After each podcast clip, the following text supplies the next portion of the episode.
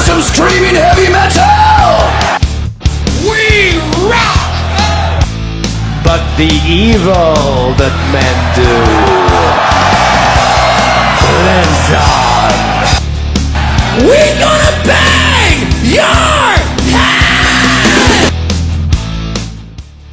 You are now listening to Music Mania, the number one hard rock podcast in the Midwest, featuring hard hitting interviews with rock's living legends. And now, here are your hosts, the twins of chaos, Clint Schweitzer and Paul Lagana. Hello, everyone, again, and welcome to the Music Mania podcast. Clint Schweitzer with my co host, Paul Lagana, as always. And, uh, guys, we have a big treat today because one of our biggest guests to date will be joining us. It is Mr. David Ellefson, bass player from Megadeth, you know, forged from the ashes of the big four thrash metal. You know, Megadeth getting ready to head out on yet another leg of their Dystopia tour in Asia before coming back to America with Meshuggah this summer. Hey, Dystopia won a Grammy. Congratulations for that. It's just going to be great to talk about uh, all this and much more with uh, Mr. Ellefson, man. Um, just a great bass player, great guy, um, long-standing relationship with David Mustaine. Right, right, yeah. This band here, Clint, to me is both astounding and intriguing as to how they've stood the test of time. Uh, musically, uh, you know, everything goes through changes, but these guys are still uh, on top. Well, they've won a Grammy, and I think that's really important. Um, they're they're still out there doing it. Of course, you know they've been through so much drug addiction, uh, to breakups, to lawsuits. Um, it's and here they are. You know, David uh, Ellefson spent eight years away from the band. He's been back now since 2010. They've recorded three albums. You know, it's just great to see him back. Great to see Megadeth still, you know, making it happen. One of the biggest metal bands, you know, American metal bands of all time, especially from kind of the metal underground, which was forged uh, in the wake of like you know you had hair metal starting on the Sunset Strip, and meanwhile on, on you know in San Francisco with Metallica and, and Megadeth. You know you had Slayer and, and Anthrax and a lot of these bands. And Megadeth, like you said, stood the test of time. Still out there doing it, making good albums. And I tell you what, it is our pleasure here on the Music Mania podcast to welcome our guest this week. It is Mr. David Ellefson from Megadeth. David, getting ready to head out there to, to Asia. Great things going on, my man. Yeah, something like it. Well, yeah, I guess so, right? I mean, I guess the weekend in the land of the rising sun, but we start in uh, in the Philippines. I think it's a festival on uh, Saturday, so it should be, it should be cool, man. We haven't been over there now for a few years, or at least a couple years, so it'll be fun to be back. Yeah, this is awesome. I mean, you don't see a lot of bands hitting those kind of countries. You know, I think you guys are going to Singapore after that. I mean, you guys are really making making the trek over there. That's going to be quite a quite an experience. I think you're getting ready to leave tomorrow, so we appreciate the time here.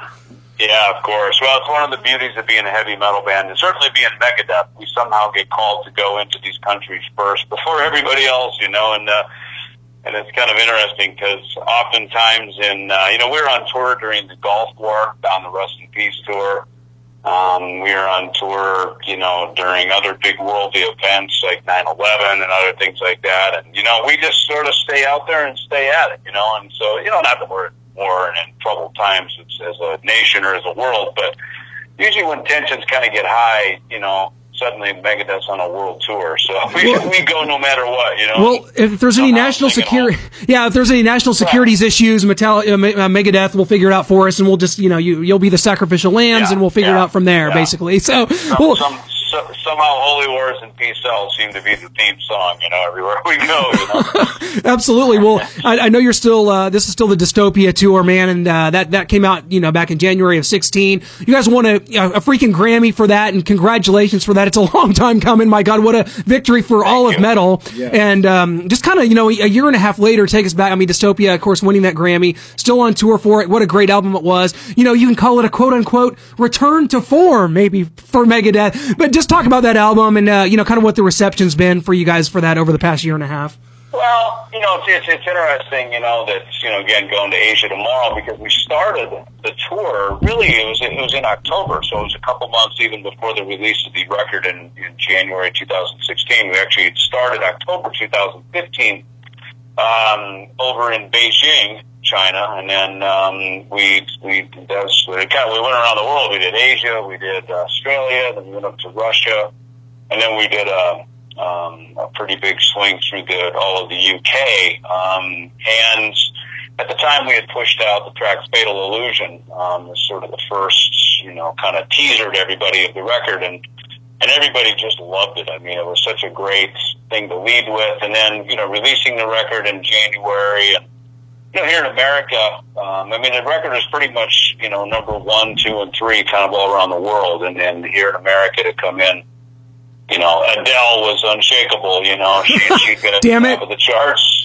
you know, and, and and Justin Bieber just ahead of us. Which you know, it's you know, again, I, I think I think you know, it, it, it's obviously it's great for Megadeth, but I think you know we represent.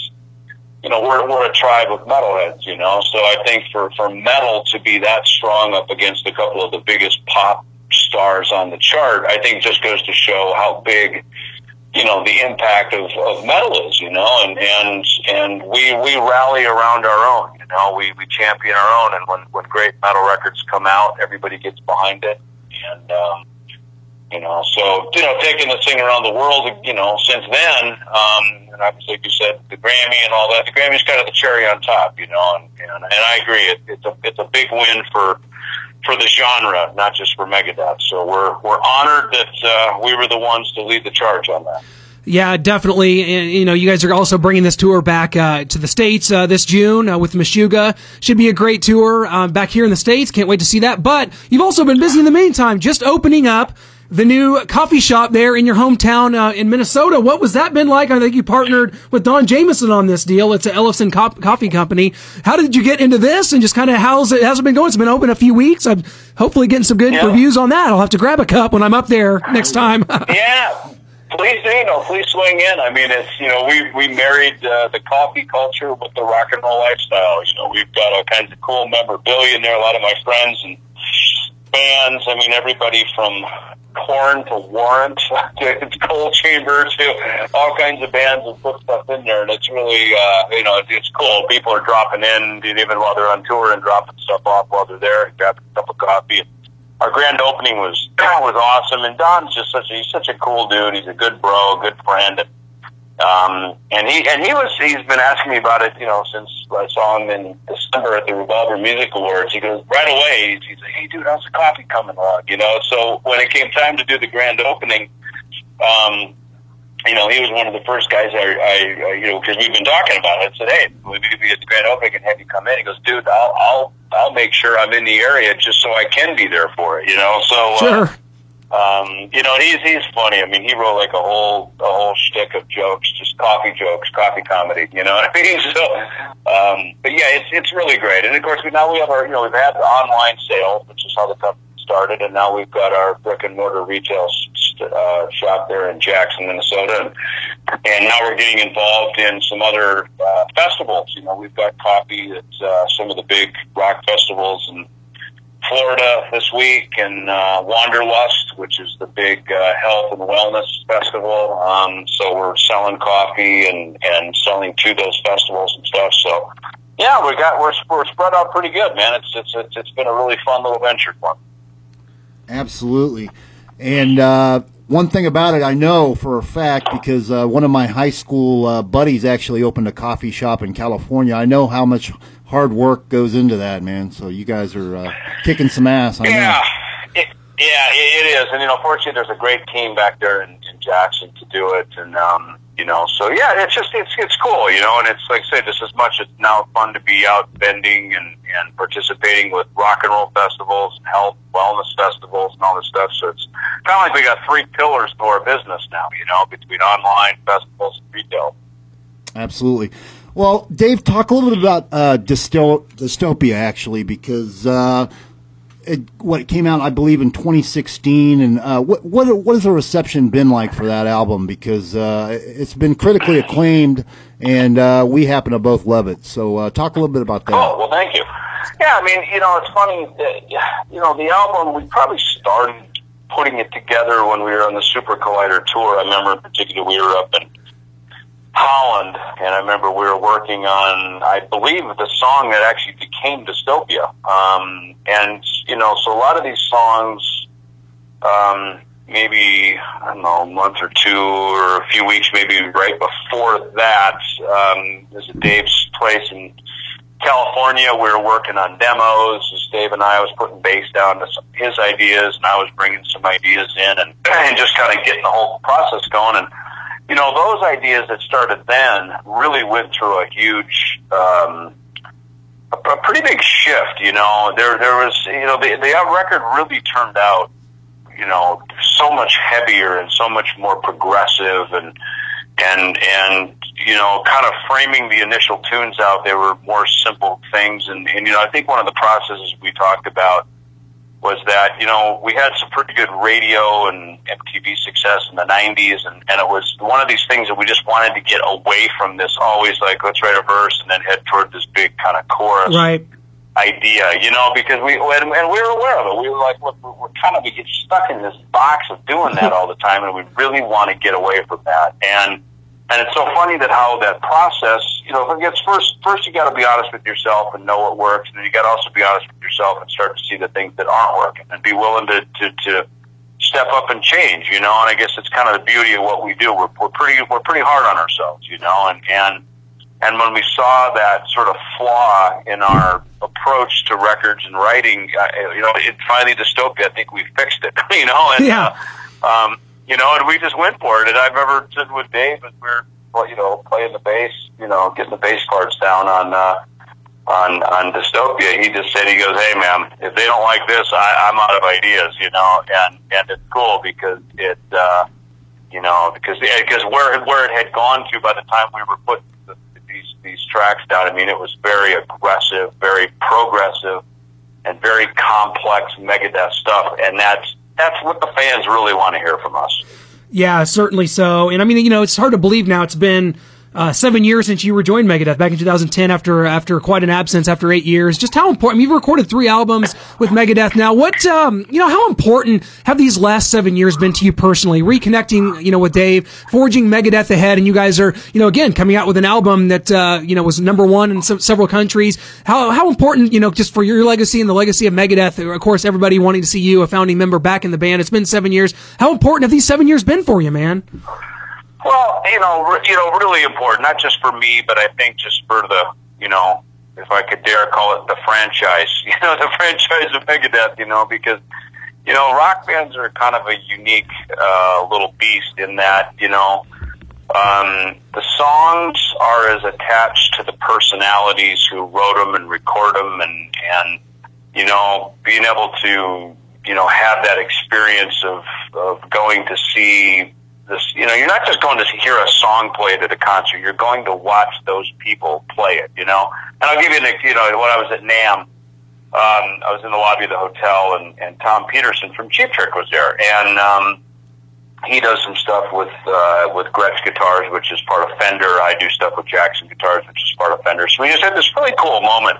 And I've actually done shows, you know, when I played bass with Ronnie Montrose, we did some a couple of shows with Cheap Trick, and um, you know, kind of known them a little bit around the year over the years, you know. But it's just kind of interesting how, uh, you know, here I'm standing to Tom, who you know, I used to learn his songs growing up, and and there's a season when he wasn't in Cheap Trick, and and quite honestly, my interest waned in Cheap Trick. You know, now Right. he's back in the band. You know, he's a, you know, Rick Nielsen, I think, is the main songwriter of Cheap Trick, but you know, Tom's playing and his part, and him being there is a, it's it's part of the blueprint of the band. You know, and and I think that's what happens when you know, when you get to see the, you know, I guess in our case, Megadeth, me and Dave, you know, from from the very beginning, you get to see us there. You know, it's interesting. We've reached this point in our career where, you know, us being together on that stage and in the studio and working together, like that is a, it's it, it's a it's a visual, it's an audio, it's all part of the thing that you really, that that is the nucleus of it, you know, and um, and you know, so there's it's. I just think it's it's cool for just the whole experience for everybody all around. Uh, no doubt about that. Dave, uh, we were just kind of curious uh, if you were could talk a little bit about your relationship with Dave because uh, you know obviously you guys have had your you know much much publicized up and downs over the years, but uh, just talk a little bit about how he is both on stage and off stage and what your relationship is like now. Well, I'll tell you, on stage, there's no one I'd rather be on stage with than Dave because, I mean, that guy totally has control of the venue, you know, and he's got control of the audience. Um, he's got control. He can shut down a 50,000 capacity audience in one one, you know, all he's got to do is stop playing and people know he's pissed. you know what I mean? And all of a sudden, it's like, oh shit, we pissed Dave off. Oh, you know what I mean? And, you know, it's been like that from the very first shows we did in, in the, up in San Francisco back in 1984. I very much felt like, man, Dave is fearless on stage and, and he really, he, he's at home on stage. That's really where he's, you know, you see the essence of him and you just feel his presence. And, and he's a commanding leader. And, and quite honestly, the audience loves that. The audience wants to be led. They want to know someone's in command and he's in command in the live show. So that's a, a beautiful thing. And then, you know, creatively and in the studio, um, you know, Dave, you know, records, like Dystopia really, quite honestly, wasn't much different than making Peace Sells or, you know, you know, maybe some of the earlier records. And that, you know, you know, Dave very much has a uh, a very you know he's got a, his hand on the, on the creative process, and he he, he knows w- what when he hears something in his head, he knows what it's going to sound like um, later on, and that's a gift that I don't see a lot of people have. Um, and you know, I know sometimes musicians sit around, they play a lot, they practice a lot, they'll continually hone and work on things um, and Dave's a guy that he plays what he hears. He doesn't hear what he plays, and that's a that's a that's a different. Dave's a kind of a he's a begin with the end in mind kind of guy, you know. And then and as a result, Megadeth has a has had a. I think it's part of the reason the band's been able to stay together, quite honestly, Yeah. because there was this vision cast from the very beginning, and every day we're together as Megadeth. We are executing what that vision was back in 1983. Um, absolutely. Uh, You know, you talk about, um, you know, just the term Big Four. You talk about Metallica, Anthrax, Slayer, yourselves. But I want to go back to kind of the, the formation of the band, 1983. Let, let, just taking a look at what the climate was like in, in Los Angeles at the time. I know Dave had just uh, parted ways with Metallica, and here this all forges ahead with, uh, you know, with with Anthrax. Metallica's in San Francisco, but you guys are on the LA area. How what was it like trying to formulate what would become thrash metal during a scene that had just seen Quiet Riot's album go to number one and what was the beginning of what would become hair metal that would rule the strip for the next seven or eight years. How what was that like for you guys and what did you think of that scene at the time? Well, it's interesting because when I was living in Minnesota, about two years before that is when it really just hit me like a ton of bricks. I have to get to LA. And I framed everything around my life from age 16 to 18 to get to LA. And my parents supported me, fortunately, and I just sort of framed everything toward that. And and then when I got, and, and so the stuff that I saw around me were, of course, Ozzy was getting his musicians out of LA. Um, as a result of that, you know, Ratt now got attention. Um, you know, because Jakey Lee had a little stint in and around Ratt's and that stuff, and of course Quiet Riot. You know, record was blown up with, with Metal Health, and um, and so there was a whole different. You know, I, I kind of saw the more mainstream, you know, stuff. And of course, Motley Crue was was just was really starting to take off, and so the more mainstream, you know, kind of what we call now hair metal kind of stuff was really what had reached, you know, the Midwest where I was, and probably kind of the rock world at large. So when I get there and I meet Dave, and he and, and he was listening and was into the music I really liked, you know, Motorhead, Maiden, Saxon, Yeah. You know, Di- Diamond Head, new wave of British heavy metal, this this this other whole scene that us us diehard metalheads were really into. Um, and you know, Dave was not swayed at all by what was going on around in LA. You know, the Quiet Riot record did not affect Dave. The fact that Ratt was starting to take, you know, Metallica when he was in Metallica, they played shows with Ratt. So I mean, he got to see it firsthand. He did one show with Metallica um, at the Whisky on Sunset, opening for Saxon, and and so Dave was not. In fact, he was pretty disgusted with the LA music scene, and and not from a pompous, arrogant way, but you know, they make bands pay to play. They make you go out and put hang posters on the wall. I mean, they really just treated musicians really, really shitty, you know. And and so what Dave, I mean, right away when I when we were getting serious about getting Megadeth going after we'd been hanging for a couple of weeks, I mean, he said he goes, we're not playing any shows in LA. We're going up to the Bay Area. That's where it's at. It's a whole different scene. And so, you know, we worked toward that goal. So finally, I don't know what, six, seven months later, we finally made our first, our, our debut of the band up in the Bay Area in February of 1984. And and it really was. I mean, look, we got paid to play that first the first shows we did. They actually paid us. I mean, it wasn't a lot, but you know, I mean, Yeah. we get paid whatever five hundred bucks or something to play and pack a club and have it be full. I mean, down in L.A., you'd be paying to play and get some shitty slot at eight thirty at night as the opening band warming up for some you know hair band. So, I mean, Dave was Dave really had a good read on it, and he was bold enough and brave enough to not give in and sell himself or sell Megadeth short coming out of the gate. I mean, he really that's that's one of his greatest attributes is he he, he sticks to his guns. unquestionably. You know, it's just you think about Megadeth since then, selling 50 million albums worldwide. You guys are one of the, you know, one of the few bands from from the kind of American underground uh, in metal to achieve commercial success. And I mean, you, t- you talk about, you know, Rust in Peace, Countdown to Extinction. I mean, how important were, were those two albums in particular to you guys, sort of becoming one of these bands that just is up there when you talk about the Maidens, the Priests, the Metallicas, Megadeth's in there, and those two albums Yeah. were so commercially successful for you guys. I mean, how big were those two for you guys at the time? And you know, in 90, 91, 92.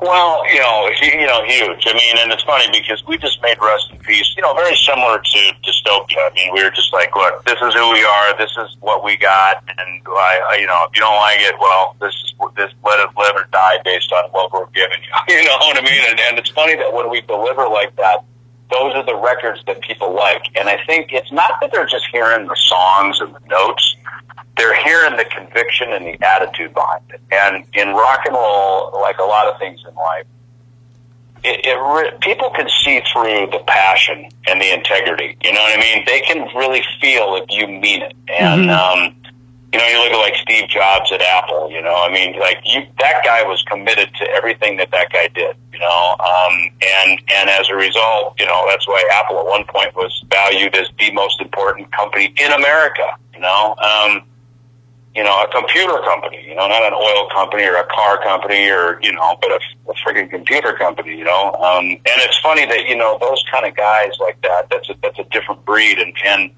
you know, and Dave's like that, you know, Dave was very much one of those guys who had absolute, you know, laser focused tunnel vision on what we were doing. And, and that's why he's the commander in chief, you know, and, uh, you know, and, and like any good, you know, any good commander, you need a, you know, you need another, you know, a good number two, three, and four around you. And, and you know, I think that's, I, I mean, I caught that right away meeting up with Dave. My dad was a lot like that. You know, my dad was a very focused, you know, he, he wouldn't sway off of his stuff. So I kind of grew up around, you know, that kind of, uh, thinking in my own house. When I met Dave, it was kind of like, all right, well, it's kind of. I think this is, this, this is kind of what I know. You know, you're unwavering, total, you know, dedication to the cause, you know? No doubt about it. And uh, obviously, you and Dave both, obviously being the constants from you know thirty plus years. The band has had some interchangeable parts over the years, but Dave, I wanted to ask you a little bit about Nick Menza because uh, obviously he was in the band uh, basically for the '90s. Uh, he recently passed away. Uh, what was your relationship like with him? And uh, just talk a little bit about him and and uh, his relationship with the band. Well, I think in the beginning, and Nick was brought out as sort of an understudy drum tech for Chuck Behler on the So Far So Good So What record. And, um, you know, so, you know, as, as, Chuck's tenure with Megadeth had, had passed in, in 1989, we're, you know, without a drummer, and we start talking to Nick and him coming in. You know, a lot of people have a, have a, have a thought of what it's really like to be in a band um, like a Megadeth. But then there's a reality to what it really is. You know, um, there's a matter of knowing how to respond and, and behave around certain personalities.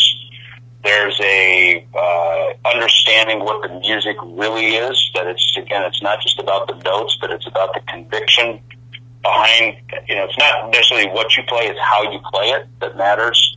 So there's all these, you know, levels and layers of, of detail that go into really great rock groups, you know, and and and some people either grasp that or they don't, and you know, and Nick was a guy who he, he got it, you know, yet at the same time, you know, he he had to go through rock school and and be, you know, sort of groomed into a few things, but for, fundamentally, Nick had the right heart, you know, and I think that's what the fans always loved about Nick is he just really had he he's got a real rock and roll heart, you know, and um, and so you know over the years, I mean, he and I, I, I think, always remained good friends. I mean, when I was getting off drugs and getting sobered up in the late '89, you know, he was he he and his girlfriend Stephanie were also real friends to me. You know, um, they helped me and they were you know kind to my wife, and you know as I was you know going through those transitions. So there was also a there was also a nice human element to Nick, and you know Nick's Italian and his dad's from Sicily, so there was like a real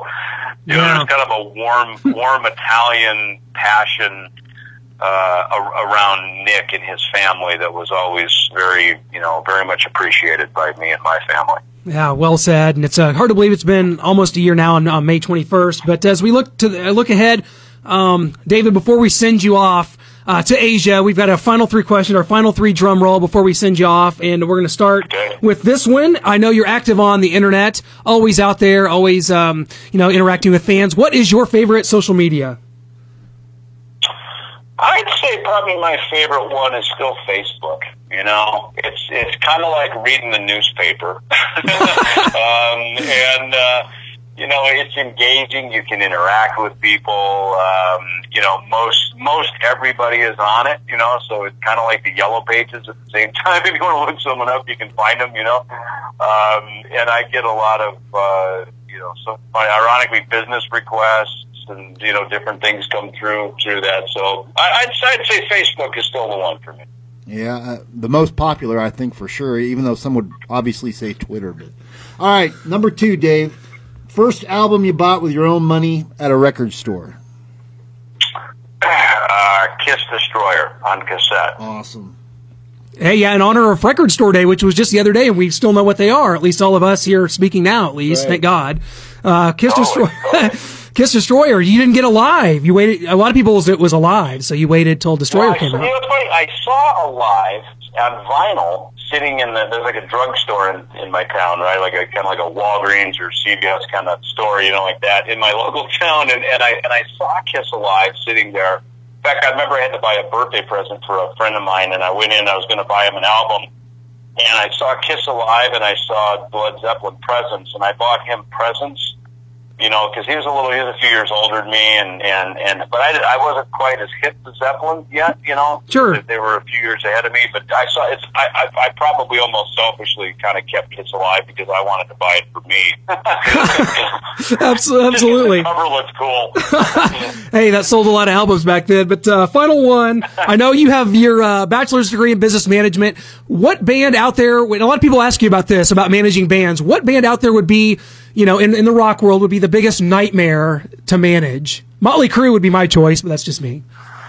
Well, Motley Crue doesn't exist anymore. Right, I mean, well, right. They're not. They're not active and touring, so I'm going to pull them off the list. Um, you know, let me uh, without naming a name, let me just say that that bands that that um, bands that that uh, have a lot of money and take a lot of drugs is, is probably the most lethal combination.